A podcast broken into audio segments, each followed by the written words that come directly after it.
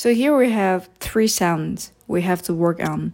The first sound is zh, zh. So you are going to use the side of your tongue and you have to glue them against the teeth.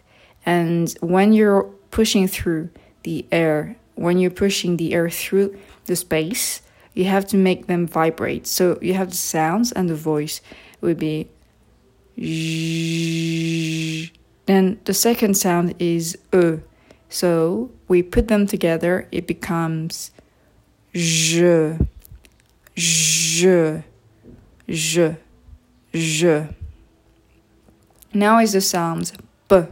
So the sounds b doesn't use a lot of air, so it's not plosive.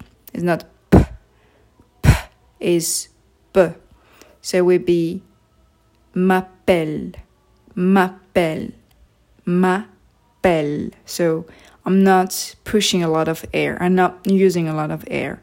And then finally, you have the sound le. So it's the same. We exaggerate le, and then we try to control the sounds. M'appelle, m'appelle, m'appelle.